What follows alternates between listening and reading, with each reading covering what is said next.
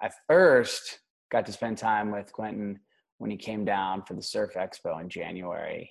He's a Southern boy. He's from the Outer Banks of North Carolina. He was so polite, giving, um, helpful, certified tube hound, fisherman, diver, takes people out, vicarious charters. I hope you enjoy the conversation with him and uh, got a chance to see what his world looks like from day to day. Salty Crew Radio presents Salty Stories, the ship's log. Stories about the hard workers, the searchers, the risk taking, mistake making watermen who have nothing to prove. About the seafaring, the wax shirt, the grommets, young and old. About the tried and true, those who've paid their dues. About those who choose find refuge in the sea.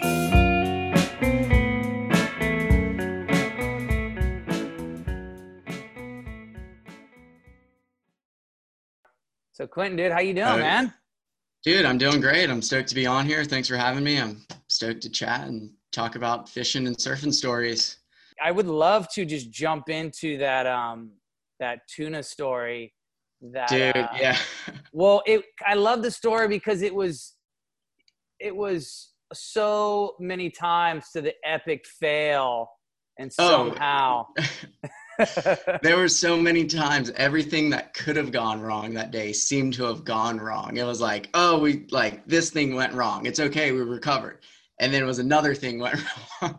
and isn't isn't that uh isn't that the story of our lives a lot of times but um yeah if you like start off on that story but go back to when you got the phone call was it that morning or the day before like hey i think i think we should go offshore Yeah, so I mean, the Outer Banks is we got world class bluefin tuna fishing here. It only happens for like a little window. It kind of starts late January when they show up, and they'll stick around into March sometimes.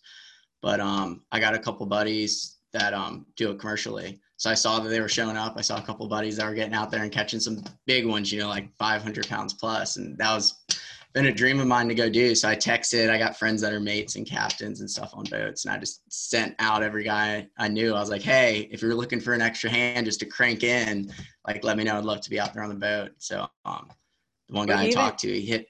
even explain for um you know people that don't grow up or, or have been to the outer banks um what makes it so special as far as like the how how big the fish get because of the, the gulf stream and how far you guys have to run to get there Yeah, that's the crazy thing. So I mean, I'm sure a lot of people are familiar with the show Wicked Tuna. So it's the same thing here. They do Wicked Tuna Outer Banks, and I mean, it's it is giant, giant bluefin tuna. You know that are 500 to 1,000 pounds. And the crazy thing is about it here on the Outer Banks is they can be like 20 miles offshore at times. They come in so much closer here than a lot of other places.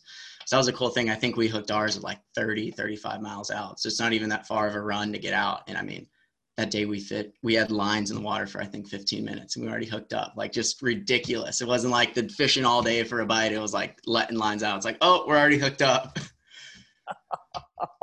and um is that thing just like crashing the surface or you got it down? What, what yeah. Yeah so i mean i guess i'll go ahead and start with the whole story. So i mean um my buddy michael he hit me up. He was like i'm going out. You're welcome to join. And i was like heck yeah i'll be there. So i got up at like 3 3 a.m or something met him at the dock. We were leaving the dock at like four in the morning or something heading out in the dock dark running. It wasn't even that long of a run you know we were out there within like two hours or less slick calm gorgeous morning as the sun was coming up and um yeah so we're setting lines out and we're trolling Ballyhoo on top, you know, like you're doing for yellowfin tuna and like kind of for marlins, just a bigger setup. so we get out there and um, I tuna fish, but I'm not an expert or anything. So it was um, me, Michael, and Brian, and um, those guys do it a bit more than I do. So I was driving the boat while they were setting all the lines up. I don't want to be in charge of that. I don't want to have a Ballyhoo spinning circles. So they were setting the lines up and doing everything, and I was driving and I was just like, man, like I don't know where I'm going here. Like I'm just doing this, doing that. They're setting all the lines and like saw like a little kind of like I wouldn't even say it was like a foam ball or like a slick or anything. It just looked a little bit out of the ordinary. So we were like right on the edge of like the cold water and the Gulf Stream water. It was I think like 55ish or something green water on one side and then like almost 70 Gulf Stream water on this side and I mean like a hard break like there was boats on either side. So we were just in the Gulf Stream water. And like right as I circled that like I mean no joke 20 minutes max the lines were in the water. Like they set all the lines and they were just like chilling for a second. And I'm like doing this circle around and wham the rod just gets smoked. And I'm looking back and I mean it's a huge like 130 reel and it's just like dump in line. And I'm like what do I do? You want me to take the boat out of gear? like it went from like no stress to like, oh my God, we got a fish on already. Like I don't want to be on the steering wheel right now as this thing's dumping all this line. So it's just burn and drag and I'm like watching it go. Like we had um, blue line on top and it's dumping and then it starts getting to the green line underneath. And I was like, uh, he was like, okay, like back it up, put it in reverse. So like we back it up and start cranking and then Michael jumps and takes the wheel. So I mean, I don't even know how many yards of line it took, but it took a ridiculous amount on the first on the first run. So then um, Michael grabbed the uh, wheel, Brian was cranking, and he gained a whole bunch of line back, and we were you know backing down, and we got pretty much right on top of it. And then it came up. I mean, this was probably like 30 minutes into the fight or so. We got a whole bunch of the line back, and then it took a run a little bit, and then came up onto the surface and broke the surface, and the thing was huge, like this explosion it made and as soon as it broke the surface, it, it's like it saw the boat and was like, oh, I know what's up. And then just dove straight back down. And like, we weren't even, you know, we were like idling in gear, dumped all the, all that blue line straight back down to the green backing underneath, like so quickly again, which is like, uh-uh, and just wouldn't stop and went all the way straight you back could, down. You couldn't even turn his head. Like you couldn't. No, even. we couldn't even turn the head. Like I was like, is this full drag? And Michael's like, oh yeah, this is full drag. Like this is just part of it. Cause like to me, like I've yellowfin tuna fish, you know, I've been offshore fishing plenty of time, but not like that. So it's just crazy. You know, you're used to having a fish run and then it stops and you gain line and then it runs again. But this was like you hooked the rod up to a truck and the truck just kept driving and there was just like no stopping it. There was no like it tiring out. It was just like going. so I was just like, that whole thing was insane so it you know did some runs and we are switching out you know it's three of us so we would take turns. One of us would be driving one of us would be on the rod fighting. And um, for some reason there was moments where the um, the rod wouldn't hook into the rod holder correctly so it was kind of spinning. So that was like another stressful thing. We were on a big it was like a 35 foot boat but it had outboards which was a big inconvenience for fighting a fish like that having to worry about getting the um, line and the um, props so it was spinning. It wouldn't catch in the rod holder. Sometimes it would catch, and then like for some reason it kept slipping out almost. So we were having to like be aware of that. Sometimes the fish would like run, we'd be crisscrossing sides trying to keep it from staying out of the outboards, and um, we just kept doing that. And like we were in the Gulf Stream water at this time, so there was like eight miles an hour of tide or something moving. So we were drifting so much, and you could tell the fish was really using it to help him out fighting because he was just like standing like it was so hard for us to get line on him at times being in the outboards we weren't able to really do a tight circle. So you would like feel it you would get a right angle on him and you'd be able to gain a whole bunch of line. And then like the fish would like use the current again to his advantage and then he would just like take all that line back. So it was really you, like you couldn't get him you couldn't get him out of that current. No, that was the thing. We um so when we first hooked up, there was a whole bunch of other boats around, and there was three we were one of four boats that were hooked up on Bluefin. And there was one moment where we were getting close to another boat to where it was the point where it was like getting sketchy. So we were trying to like get away from the boats, like to give ourselves a little bit of distance from like three other boats that were hooked up.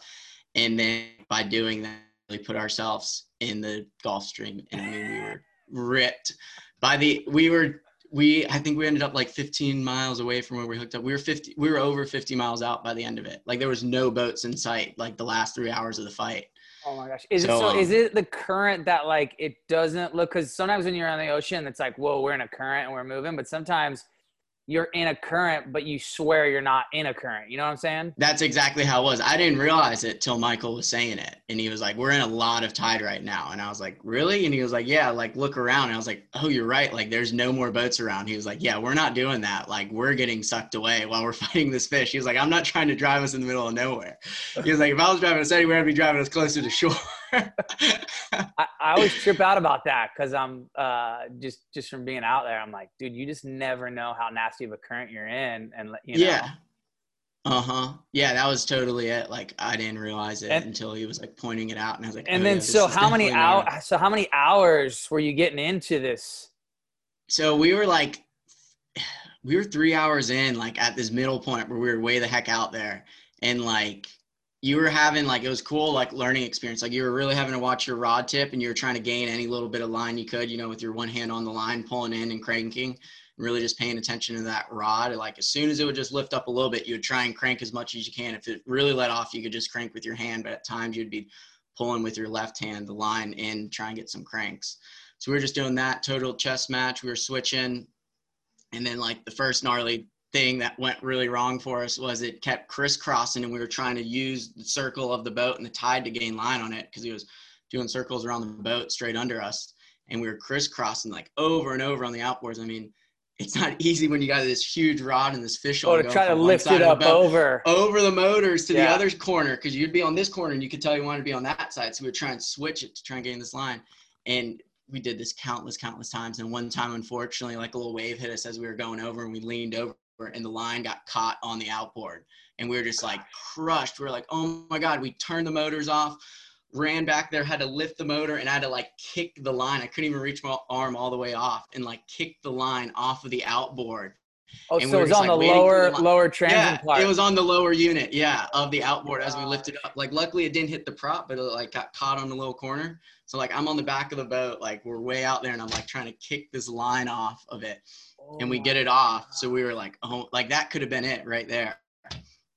So then we're like, you know, hours in, in the um there was something messed up with the lower unit on both of them.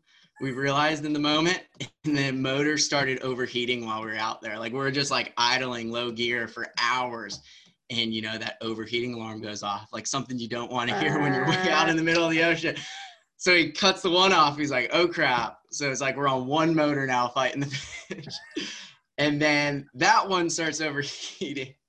So he like turns the other one back on and turns that one off. So we're doing this like flip flopping, like every 30, 40 minutes or so, the one would overheat. So, like, for a good while, we're just on one motor at a time. So we're going through that. And then we finally start gaining line on him and we're getting him up towards the surface. And we get, you know, like the big harpoon thing, the dart. So we get him up and we, we're, we're, like this is like six hours in at this point so you know we're getting a little rushed and we're just wanting to land the fish and i mean um I'm no expert, but Michael, he's a great, great fisherman. So I mean, he's done this plenty of times. And um, he just got a little quick and he missed the shot on him. It was a long shot. He probably should have waited a second more, but he took the shot. It was a shot, but he missed it. And the thing just took a whole bunch of line again. It was like this moment of like, we're about to land it, here it comes. And then he missed and the thing took a whole bunch of line again and we lost sight of it. So it took us about another hour. We got it back up. And um, oh yeah, I guess I forgot to mention when we got it close to the surface, I noticed that part on the line where it did hit the outboard was frayed. I saw a little nick as it came in. So when it took that run again, I was trying to keep him from getting that little nick of line back out of the reel. Cause like I was like in my mind, I was like, this is gonna be like the end point. Like if all that line goes back out and that fray's out there. So I was able to keep that fray in the rod. It didn't dump it all the way back out. So then we get him back up after like another 30, 40 minutes and we hit him. And the thing pulls out of him somehow like i don't know where it stuck him but it didn't hold. And it like the the pole got all wrapped up the line. It was like this big knotted mess as it came up. But the fish was still like right there on the surface. So we were trying to hurry up and we couldn't get it untangled quick enough. So he was like forget it. He cut this redid it and we got like 50 feet of line on no big buoy so like it's chaos you got a giant tuna right there you just had the dart pull out you're quickly trying to untangle this, like cut it, retie it, and we stick them. We forgot to retie the buoy on. So we stick him, he runs, and we just like we're dancing as the line's going out through our feet. And we just watch the buoy stay in the boat going. and the line go out. And we're like, no. I love it. So it's like another thing. Like we're like right there, we stick them. We're like, oh, we're it's done. We got it. And then the line's just gone. And I'm like, do you have another one of those? He's like, I have another dart, but not another like pole thing or whatever to like rig it up.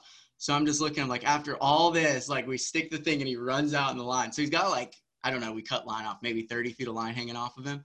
So he's like, we're going to have to try and like gaff the line or gaff him as he gets close.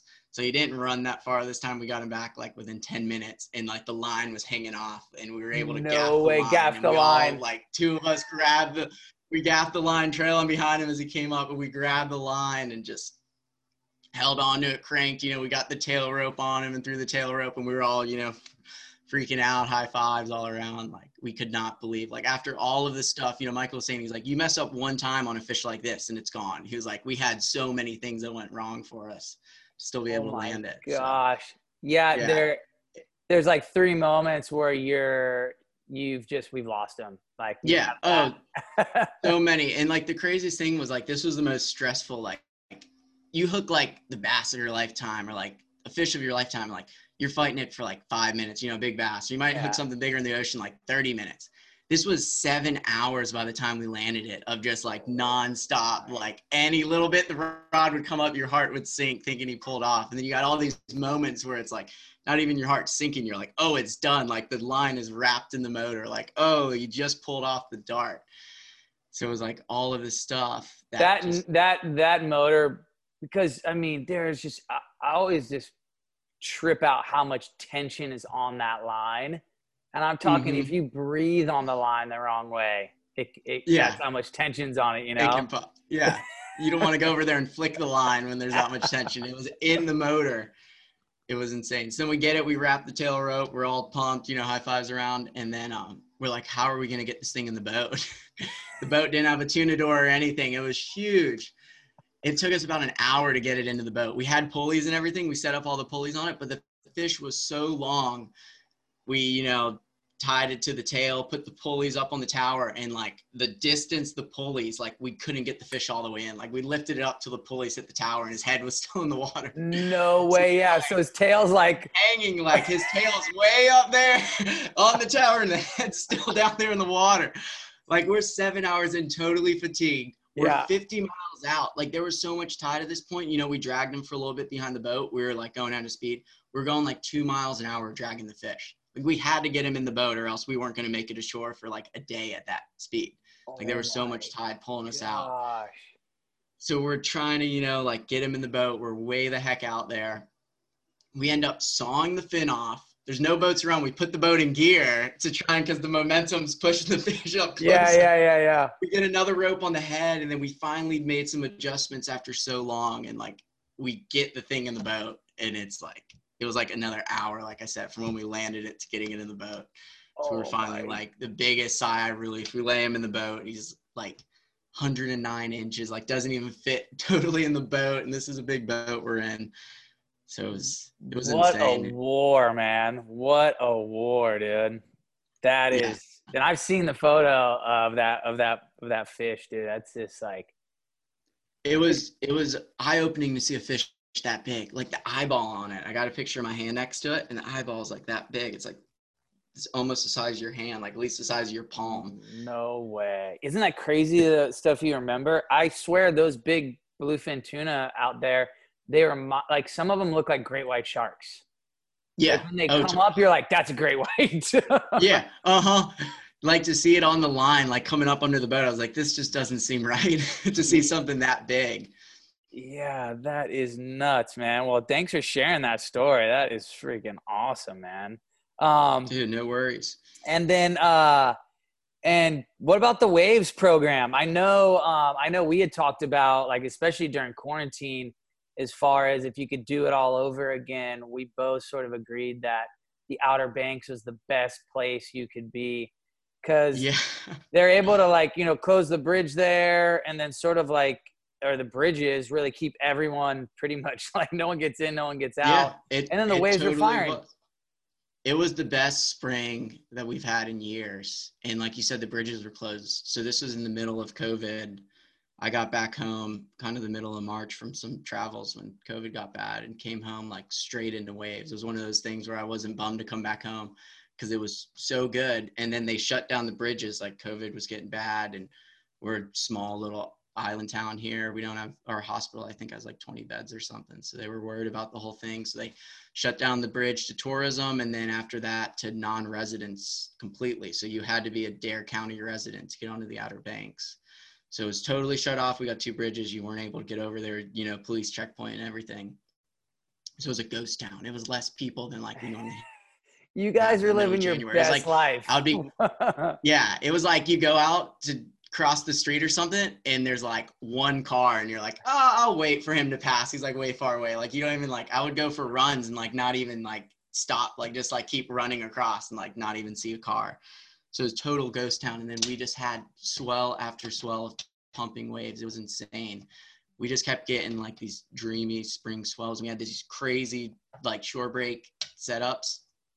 There was this one day it was like this crazy little combo swell. It was like more of a northeast swell and it was like this rip current that was like so deep it was like shore break and it was like completely flat on this corner of the rip current. Like you could like pretty much walk out to the wave and this big rip spit around and made this big sand shoal and it was like the sickest wedging left rip bowl ever. Like you would sit in this rip bowl and like right on the corner of it this left would like just wedge like you'd be able to backdoor it just get super barreled like come out do a turn and then it would hit the shore break section and then like completely barrel through it again like you were like getting either like like the most perfect TP backdoor barrel and then like into this runner section. Like some of the medium ones would just run all the way through. Like I had one, I didn't get super barreled, but it was like super, you know, like glorified pocket ride, like through the whole sandbar, just like trying to slow down as it ran across. No way. You almost and, and I'm sorry.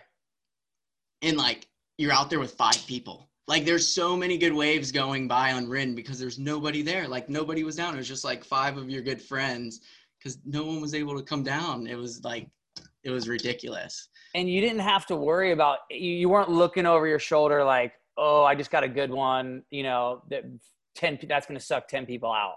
Like yeah, you were uh-huh. enjoying uh-huh. it with five people out, and you weren't worried that the school bus of people were going to get dropped off either. Exactly. You aren't staring over the dune like seeing ten guys on the beach. Good set, flat. You're sitting out there. You're kind of like it's weird to think, but there was like moments where I was like, I wish there's more people out. Cause like everybody, like a set would come through, everybody would get an insane wave, like super barreled, and we're all paddling back and the peak's empty and like a perfect one comes through. And you're like, this is insane. It's firing. And there's like five, ten of us out and like perfect waves are going through unridden. That's crazy. And lit and um because I've spent a bit of time there as a kid, but you almost yeah. have to like uh, think like France, like beach break, crazy like little rip current that starts the wave going and it just follows it right next to the beach. I mean, it is it's crazy how fun and rippable the Outer Banks is. Like, oh yeah, it's insane. It, I, I've got. It's like it's like the Waco of of shore break because you actually can rip like fully go out and go wow that was a really fun surf it, it's some of the I mean, look, it is some of the best waves by a mile on the East Coast for sure. Yeah, you know, I'm definitely a little biased, but I would agree. It's definitely my favorite place on the East Coast. I'm super biased about it just because I know, yeah. um, I know, I know how you can rip there, and and it it is. Uh, I always feel like I'm I'm I surf better when I surf there. yeah, I agree. It's super punchy. It doesn't feel like the East Coast. You know, like I said earlier, with like going for um, tuna, like fishing here our continental shelf's like 30, 35 miles out. So we just don't have all that shallow yep. water like other places do. It, the energy is there's so much more energy because our water is so much deeper right off our coast. I feel like that's the big thing. It is too. No, you're exact. You're exactly right. And then, yeah. um, and I kind of wanted to go into a little bit, Quentin. You you had mentioned um, right before you went home in March um, on lockdown uh, you were you were traveling, you were doing some trips. I kind of wanted to go into your you're you're 22 years old. You know, you're at a you're at a, a point in your life where you're like, okay, the last couple years you've been thinking like, do I go for the QS? Like, what events do I do? And what does pro surfing look like? And you know, obviously, I, I had went through it a bit, even on tour with um with sponsorship and you know um there's not as much there for surfers. So like, tell me, sort of let me into your world as sort of how you're how you're navigating and what you're thinking as it relates to to being a surfer and being a um and, and you know you want to you want to do everything and try everything and um so as it relates to like what is what does a pro surfer look like and how do you even sort of navigate that i imagine like I mean, unless you're like on the CT, I imagine you're trying to just go like, what does this look like? Yeah, totally. It's been crazy couple years. Yeah, you go from, you know, I'm 22 years old. So I mean, just like a mere five years ago. You know, you're still doing like junior pros and stuff, and amateur events. You go from like I did, you know, doing great in amateur events, like winning Easterns and uh, amateur events like that, to transitioning to the junior pro. Which the big thing for me was, you know, you go from NSSA, Easterns, and all of that stuff, uh, Surf America prime events, to then they changed the junior pro cutoff from 20 and under to 18 and under when I was right there around that age. So I only had, you know, I did a few events when I was younger, but I only had one full year of doing the junior pro. So I did, I did good in some events. The coolest thing for me was I was able to get in the pipe junior pro when I was 17, which was awesome to do. I made some rounds in there. I think I made like the quarters or something. I got a sick. I got like a really good wave at backdoor in my first heat, which was awesome. Oh, I got like an nice. eight or something, which was like total dream. I was um I was staying out there. I stayed I got out there long before the event to just spend some time in Hawaii and get comfortable. And I was staying with cheeseburger burger out there. Nice. During it.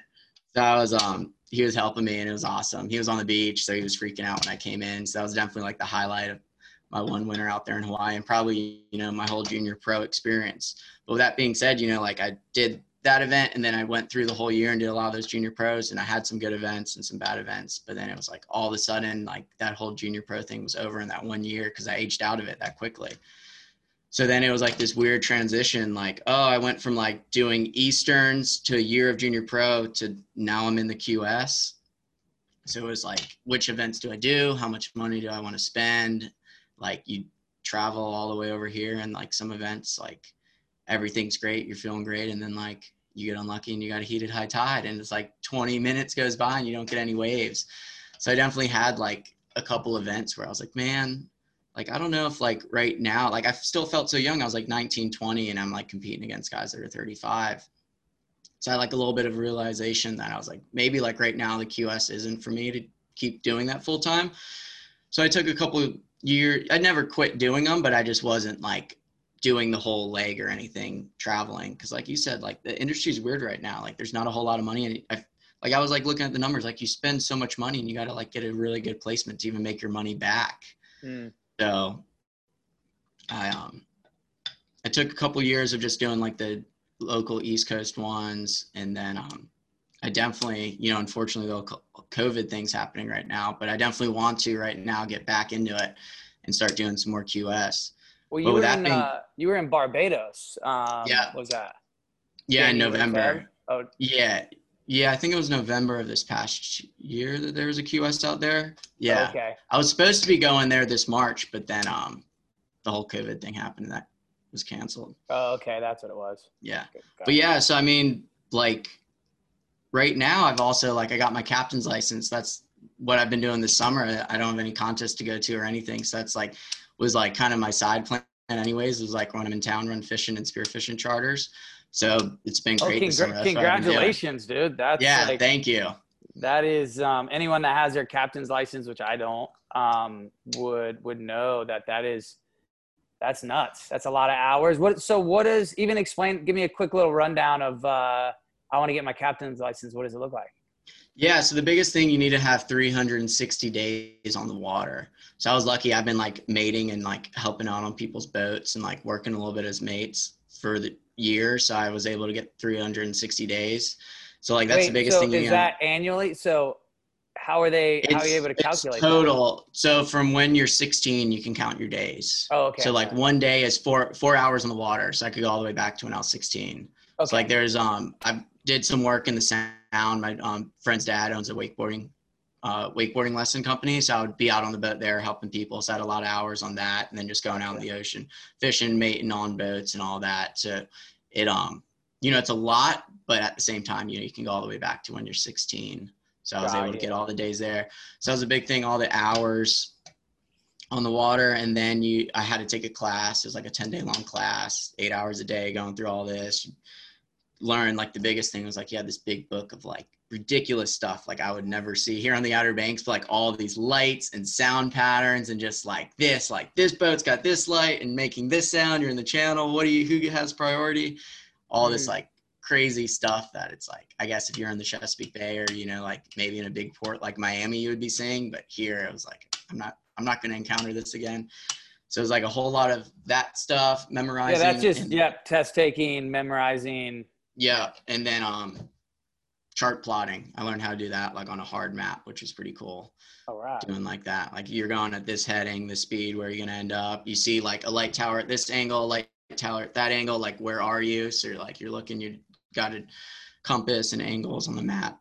Um, so doing that, did all that. Then um, had to get like a physical, drug testing, a TWIC card, which is like a security clearance. So like go through all that stuff and send it all into the Coast Guard. And a few months later, got my captain's license.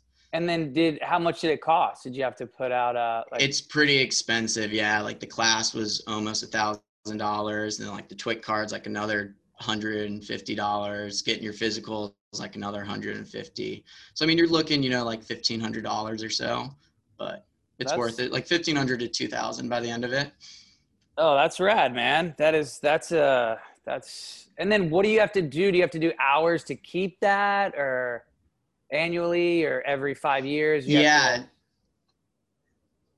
Exactly. Every five years you got to renew it. So i think you need to have like 360 days on the water in those five years. And then you go through i think every two years i'm gonna have to get like another physical or and i'm cpr certified.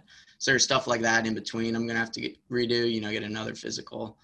But um yeah then after five years as long as you keep renewing it that's the biggest thing is stay in it don't like let Yeah. that five years pass by but yeah i think you just send in um, like a logbook of the hours you were on the water and everything to the Coast Guard, and then you'll renew it just like that. You know, I think it's like a hundred dollars you send in or something to get another license.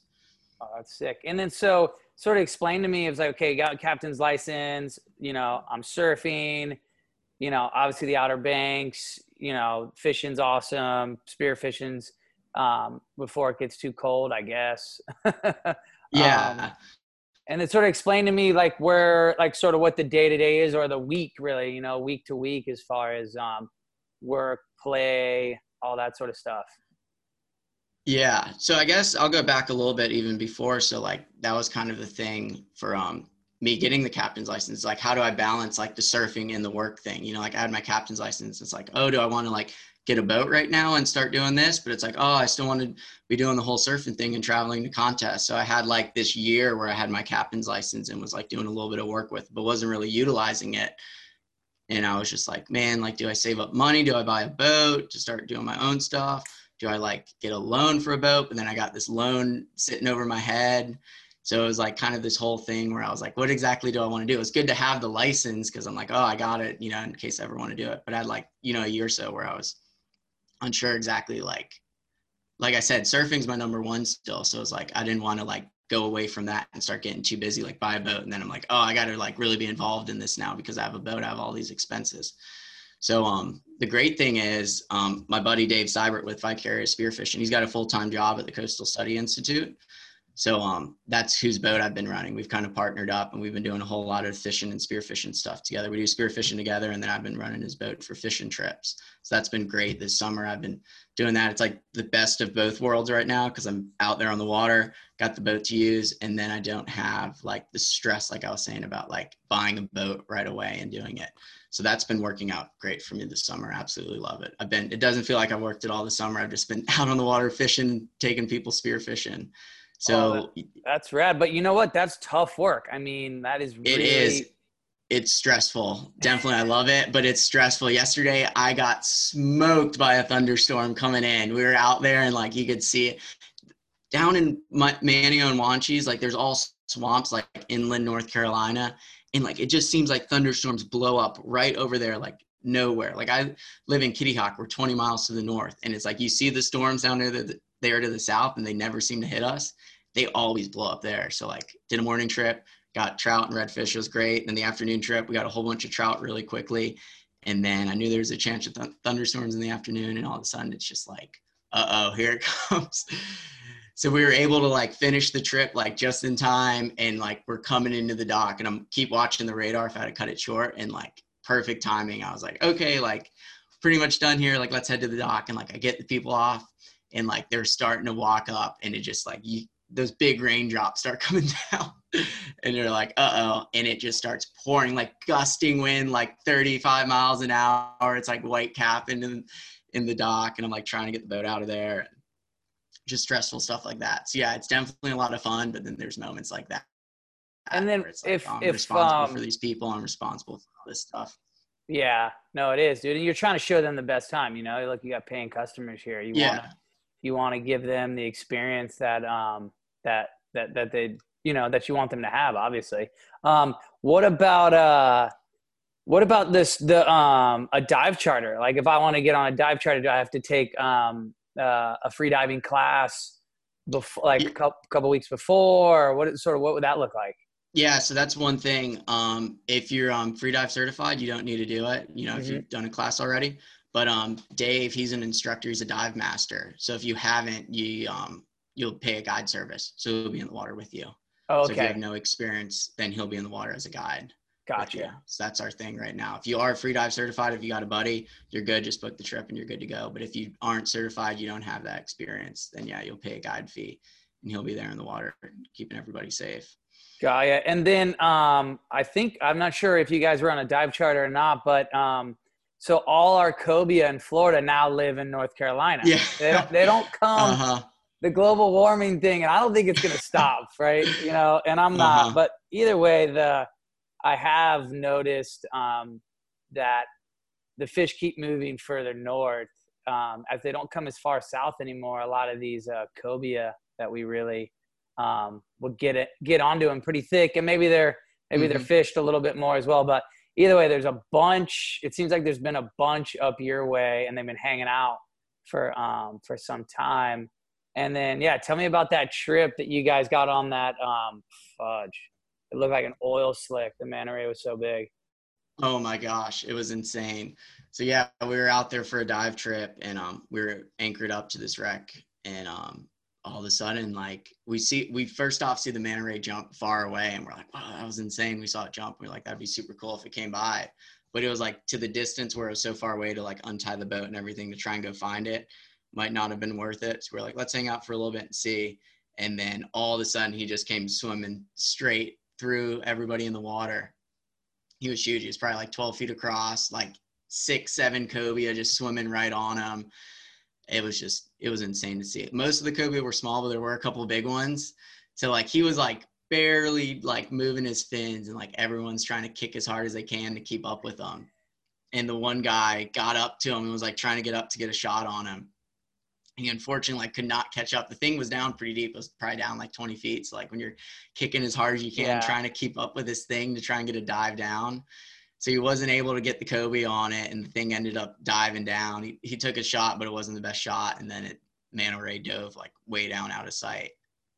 So we were like all bummed about that, and then um, we were moving to another wreck, and like it was oil slick out there. So you just see the fins of the manta ray, another one out there, just cruising around. So it was the same thing. Like we rolled up, and like we were all able to jump in, and he was just chilling there. Like I got like a crazy GoPro footage. Like I jumped in and like all these cobia are just like darting straight at me as I'm in front of the manta ray. Like mo- all those were small again. Like I didn't see any that were really, you know, they might have been 36 inches, but I didn't care to shoot them. But it was just like, oh, here's a cobia. There's one. There's one. They're like all just circling around. So like I was like, man, today was insane. Like that was a once in a lifetime experience right there. And then we have another trip the next day, and we um we mentioned to the people like, oh, maybe we'll see a manta ray, but I doubt it. Like we got lucky yesterday to see one. After being in the water for 30 minutes, here comes another manta ray, like straight up to us. Like he like remembered remembered us. It looked like the same one as the day before because it had like six cobia and one standout on it. And he just came straight through. My buddy was able to shoot it. It was like a nice like 25, 30 pound cobia. Uh, and then the manta ray like just kept doing these circles. Like at first he was doing like a circle that would like you wouldn't see him for 20 minutes or something. He'd go like way out and around and come back. And then after like an hour of us being in the water, like he was like he enjoyed being around us. It seemed because like he was doing like these tight circles around the boat. Like he would be on the surface, then like dive down under the anchor line, and then like come straight back up to the surface. So we were all just like swimming with this manta ray, like right there, like six cobia, like balled up on him. It was Oh insane. my- Like to see something that big and just like just chilling right there. Like he, you could tell he definitely like enjoyed our presence just as much as we were stoked to be swimming with him.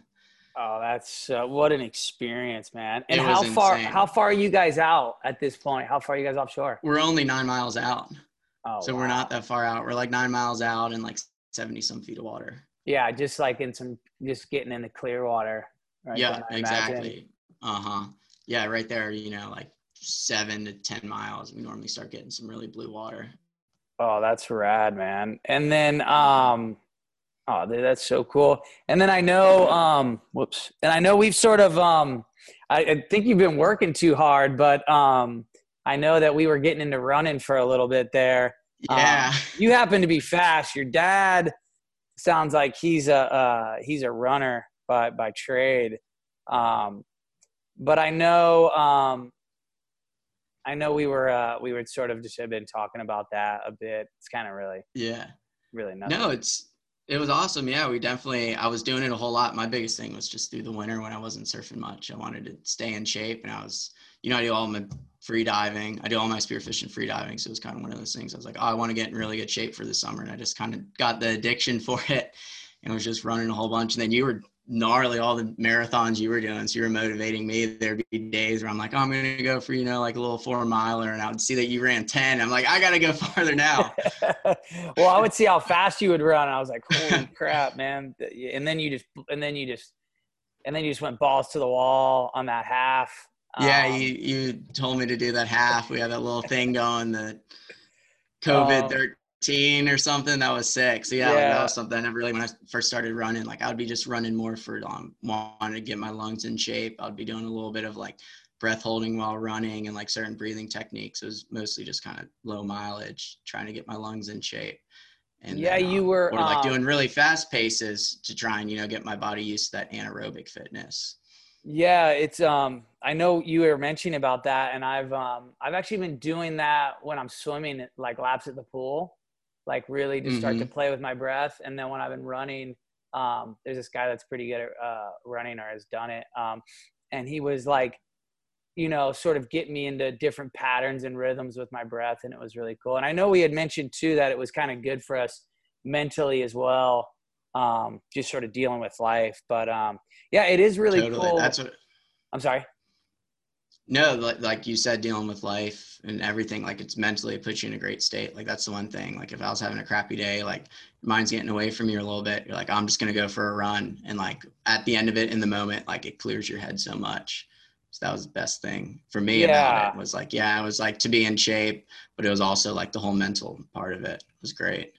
yeah when things start getting a little overwhelming i know we were talking about like oh man how running's been helping so much and then um and then yeah it's all and then messing with the breathing and stuff has just been really fun doing those uh those sort of cardio activities and they sort of feel like meditation as well you know a lot like a lot like diving and, and surfing and even fishing but um but yeah and then what about your what about your bro you've been tag teaming it with him as far as Yeah, I think- captain's license or what is he around is he running around He doesn't. He's he's still. Yep, he's right around. Stefan, come up here, jump in. Yeah, he's gonna have to jump in. Did we he- definitely. Uh, um i don't know if maybe you could just unplug the things maybe and then just I think we can.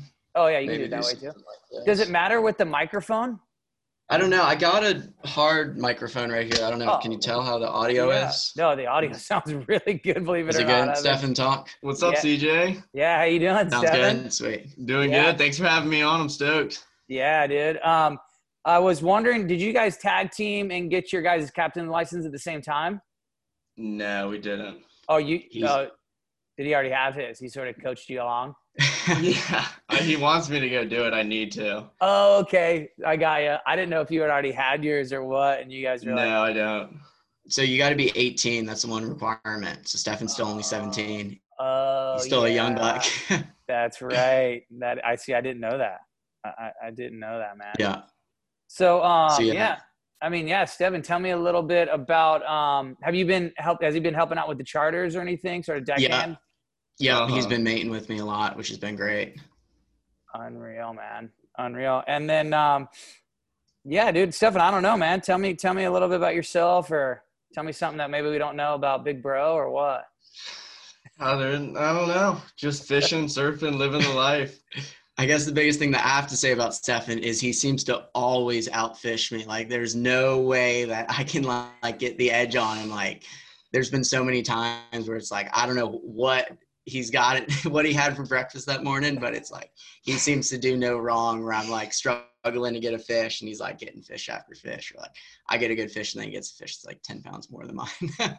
Oh Yeah, yeah. but we go surf. Yeah. You get the best barrel. Like, Where'd you find that way we got from? this good equilibrium going. Yeah. yeah. I don't get it. Oh, that's cool. Always That- saw him on the lemons. I'm like, Stefan, go on this one. Here comes the first one. The first one, the set's gonna be great. And then, Yeah, it'll be a closeout, and then I look back and Quentin's just like standing tall in the barrel. I'm like, what the heck? Sold me on the lemon. Isn't that funny the way it works though? Sometimes when you're like your buddy, and you wouldn't maybe do it with your with your brother, but like a buddy that you want to get a good wave, and you're like, yeah, this one looks like the one, and then you're tr- you're actually trying to help him out, and then yeah. Uh, then the one behind is just so much better. You're like, honestly, I didn't plan it like that. I swear it happens to me. I do the same thing. Like I'm getting to the point, you know, where I'm trying so hard for Stefan to get like the wave of the day or like just get him on a good one. And then I like send him on a lemon without meaning. And then like, yeah, I'm on the one behind him. Like, oh, I did not mean for that to happen. Oh, that's classic. What about those? Um, I just thought about those uh those African pompano. Is that is that what it was that you Yeah. guys? yeah. Uh-huh.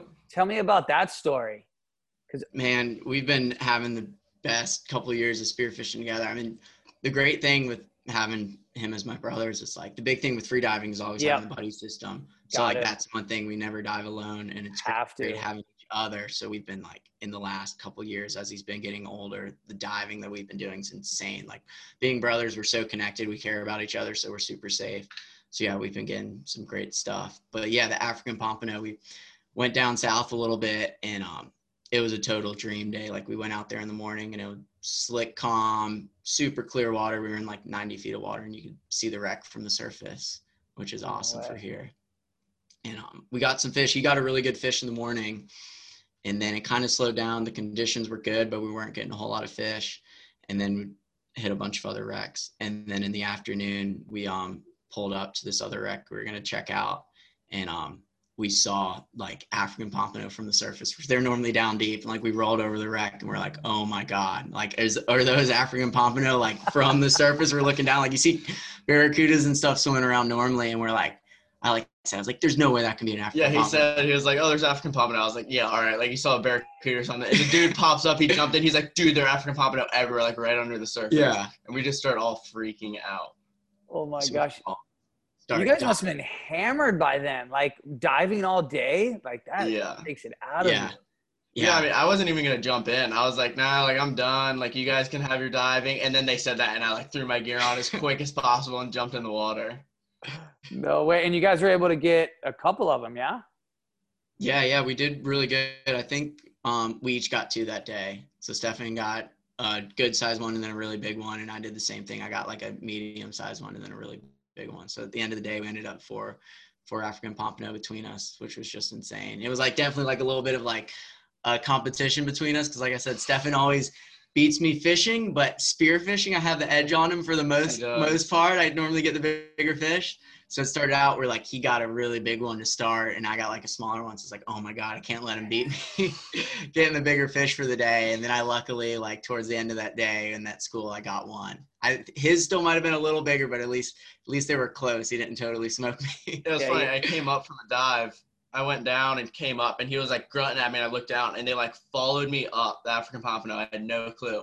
And he grabs my gun and dives down and shoots an absolute giant. I was like, oh my no gosh. way. Oh, that Yeah. is epic, dude. Because that's that's the thing about the African pompano. They're like ghosts. Like the one time I dove down, did a complete circle, didn't see any, and then looked behind me, and there were ten of them, like five feet away, just like all looking at me. Like they they just come out of nowhere. It's crazy. I don't get like how they sneak up on you like that. Their body type's pretty wild. Like they're Mm. super, like they're a really broad fish. You know, like a pompano, like the little ones you catch on the beach. Like they're really wide, but they're Yep. super narrow. They're like that wide, so it's like they could like all be swimming at you and you wouldn't see them. yeah, they they're turn not broad. broadside. Yep. Yeah, exactly. And then they turn broadside. You're like, oh my god, look at this giant fish right there. How did I not see that? Or like the same thing looking down, like you're looking at this skinny back, and they're super silvery, so you can't see them until they turn. Yeah, no, that would be that would be true. And then, so I'm thinking, um, what about these wrecks that you guys are diving? Because, um, as we know, you know, the Outer Banks in, in North Carolina sticks out so far there that um, I imagine the map of wrecks. There's there's you know a lot of them uh, more in- so than other places. It's insane. I mean, it's one of the nicknames is the graveyard of the Atlantic. I saw some stat somewhere in the last couple of days where I think there's been like 5,000 shipwrecks off the coast since like record keeping began in the 1500s. Wow. So yeah, like offshore, we have a whole bunch of shipwrecks that we dive, you know, from like 50 feet of water to hundreds of feet of water. But the biggest thing for um, me and Stefan is just right off the beach, we have so many shipwrecks. Like within 20 miles of my house, we probably have 10 shipwrecks that are in like 10 feet of water, 10 to 30 feet of water that you can go dive. So like as a kid, for me and for Stefan, like before we had a boat or the opportunity, it's like you get a light onshore wind day and no swell, and you can swim right out to a wreck, like right off the beach, 200 yards off the beach or less Oh wow! and spearfish out there like huge ships you know like 100 200 foot long ships that are like right there like 20 feet to the sand like five feet below the surface so that whole thing like we were so blessed and we still are being able to do that type of spearfishing Yeah, that's just another thing that um that makes the Outer Banks like so special, you know. I guess Yeah. the, um I guess the only down thing is every time you get like a nuts northeaster, you're like worried about the island's just gonna like just disappear. yeah so i guess that's like one of the cool things with the um with the wrecks close to beach like you think you need to take a boat to go out to get big fish but last summer we had the most epic summer ever shore diving so it started out in june i was able to shoot the world record sheep's head off the outer banks right here off of a shore dive which was 16.8 pounds which was insane stefan was out there with me that day Yeah. which we couldn't believe it i was actually trying to get him to shoot a big sheep's head and he was trying to i was trying to get him to go down first right Yeah. But it was so murky. I was like, I'm not going down. I was like, you're gonna be the one to go run into a shark first. Like, I always send him to go do yeah sketchy Uh, stuff. oh So no! we're out there. We're out there in murky, you know, murky like five feet of is, ten feet of is, like spooky when you're out there far. You can't see what's under you. So I was trying to get him to dive. He's like, just jump in first, like go down. And I was like, okay, like if, if that's what you want, like I'm giving you opportunity to get first drop. and I drop and um the sheepshead this spring last spring were already like the num like a lot of more of them than I'd never seen. Like numbers of big ones were crazy. It was unreal. Yeah. I've never seen that many Yeah. big sheets. Like even this year, like it, we hardly saw any compared to last year. I mean, last year you dive down and see a school of like 30, all eight plus pound sheep head. They would just circle around you. And I mean, no. yeah, you just take in the beauty of it. Yeah, it's crazy. yeah, So, like, that I never even seen a sheep's head that big, like ever. it was insane. So like I'm diving down and like there's a big school, like Stefan's saying, like you're just in awe. You almost don't want to shoot them because you're seeing so many like eight, ten pounders swimming through. And I'd already shot like a good size one week prior. So I wasn't that concerned. I had fish to eat. And um, I was just trying to see like the biggest one I could pick out. And like here comes all these like eight ten pounders, like huge sheep's head. And then this one just dwarfs all of those. Like the head starts coming up at me. I got the GoPro footage of it and everything. It's cool. Um, but um this head is like so blunt coming straight up at me and it turns and i was like oh my gosh like dwarf the other ones and i was like that's definitely the biggest one like i've ever seen i got Did you think it was like a black drum at first? It almost looked like a black drum yeah like it looked like it was like a 20 pound black drum or something Yeah, because Like, the way didn't that think- the front of their face is a little bit. they look very similar to black drums and you'll sometimes see black drums in the school of sheepshead I so I actually was- shot one. I shot a black drum that day. yeah uh-huh so like i didn't think that it was a sheep's head at first i thought it was definitely a black drum it looked too big like it Yeah. dwarfed all these big sheep's head so like i shot it and like came up and we were both like stoked but we weren't necessarily in disbelief like he was all jealous he's like oh of course you jump in and get one Start sandbagging you. yeah but then uh yeah it was big but like we didn't realize like it was We- that big We thought it was like 13 pounds. We're like, yeah, it's probably like a 13. I was like, that's the biggest one I've ever seen, like 100%. But we didn't think it was a world record. Like for me personally, like the previous world record was 15 pounds. Like I remember looking at that. I was like, that's a sheep's head. You never hear of anything like that on the Outer Banks. Like that record's impossible to get here.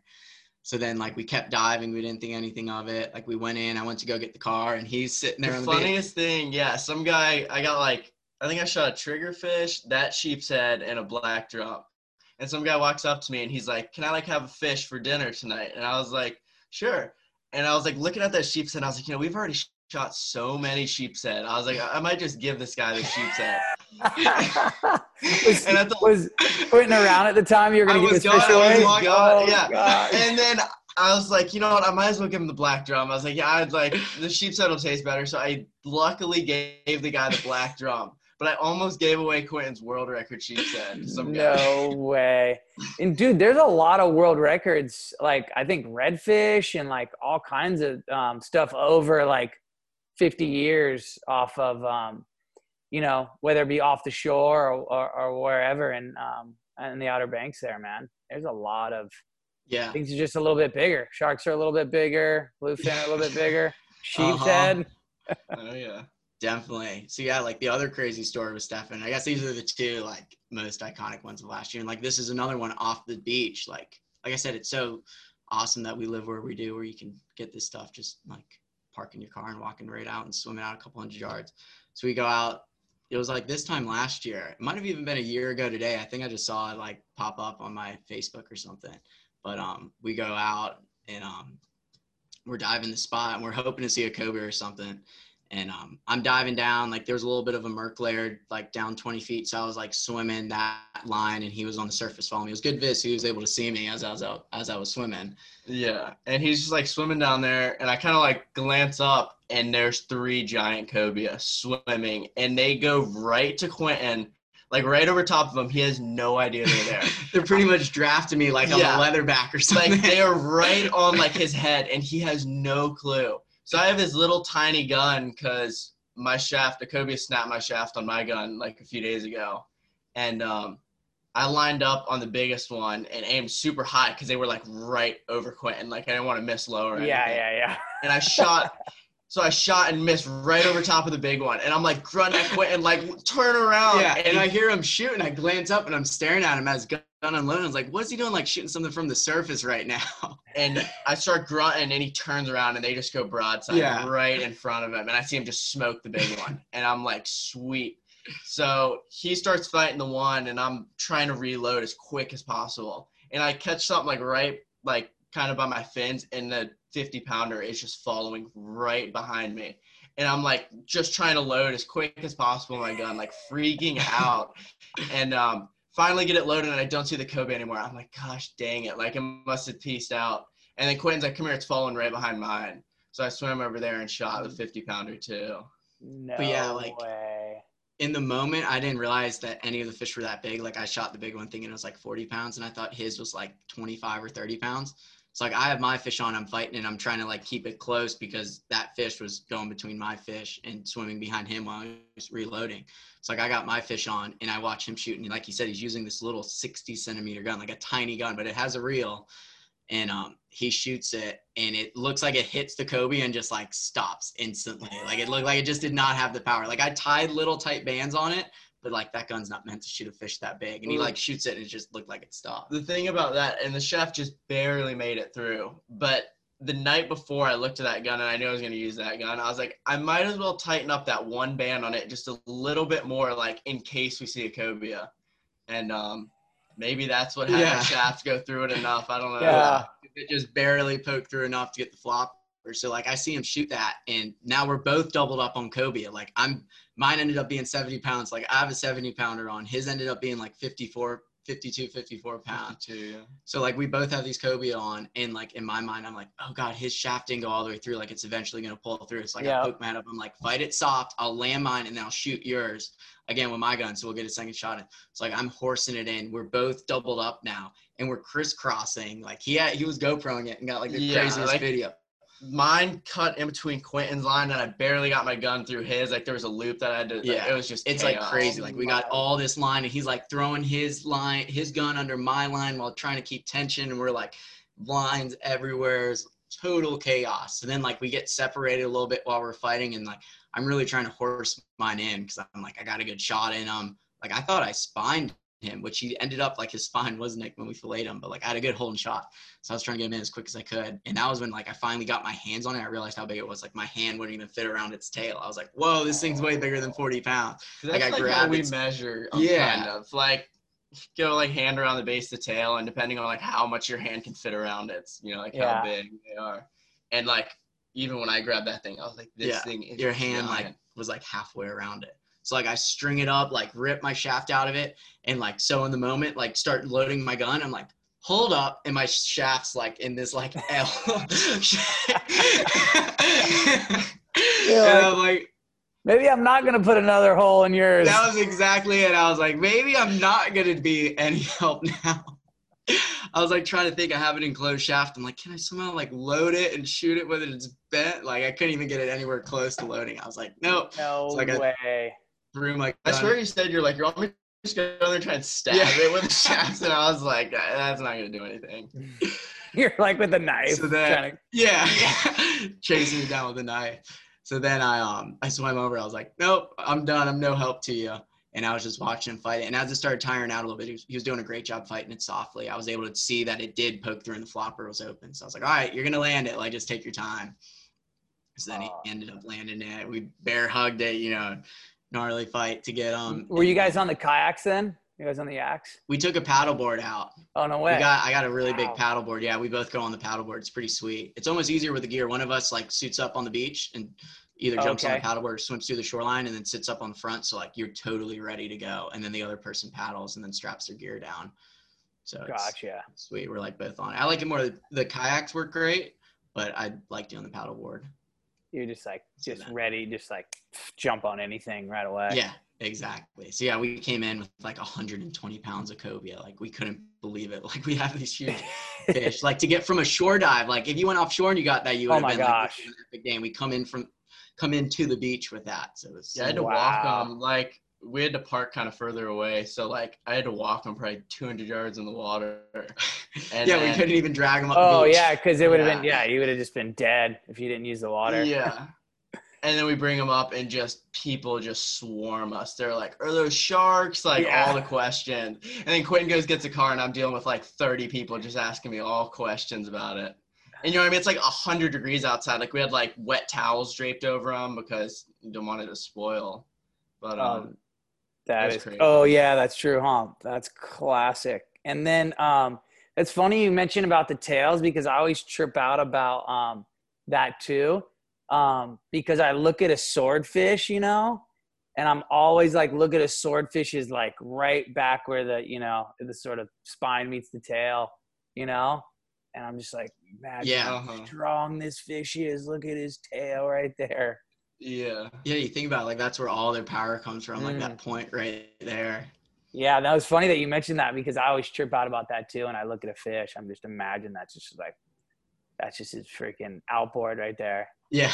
I mean, it shows with cobia. Those things fight so hard. Yeah, Like catching them out of the kayaks, the craziest thing. Yeah, Oh, so yeah, that's another epic float thing. Where he always gets me is on the kayak fishing. Like we've had some this year, we had some epic fishing off the kayaks. We went down um in the spring when the big bull red showed up the first time, and we had an insane day. We went out on the kayaks and we caught like two dozen between us, like a dozen apiece, big like 40, 50 inch big red drum off the kayaks. Like it was just these big plumes of mud and boils that they were stirring up. And like we were out there and it's like you see this like mud plume coming up. We're out there on kayaks. There's all these boats out on center consoles. We're out like a mile, like freaking out. And then here we are. There's a couple of us out on kayaks, like zipping over and like casting into these balls of red drum, like instantly hooking up and just getting dragged all around, like getting pulled towards these boats. And there's nothing you can do about it. Yeah, Oh, like the boats would like the boats would circle that school, and then you would kind of ease in there, hook up, and the thing would just drag you straight in the center of the school. and there's bucktail flying past you. Like the one guy hooked up on a boat, the fish ran under my kayak, got wrapped up in my Mirage Drive. So I had one hooked up, shoved around the rod holder, and like had to pull my Mirage out.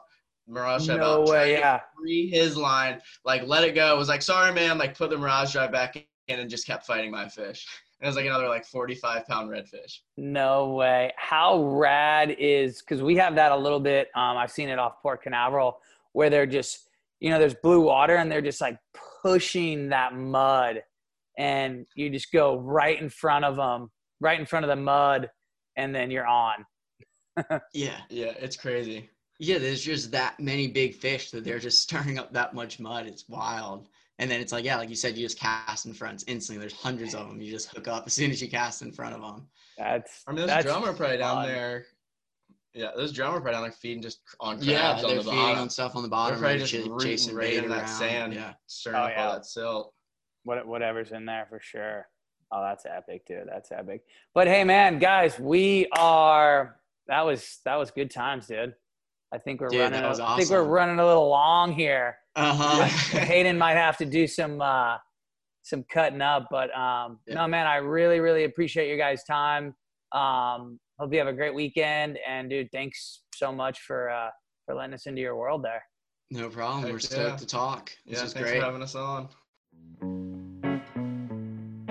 Thank you for listening to Salty Stories, the ship's log, presented by Salty Crew and hosted by the sage, CJ Hopgood. To see the trips that were mentioned, check out Thrill Seekers and Risk Takers the movie on YouTube or salty-crew.com. And keep an eye out for more Salty Stories episodes coming soon.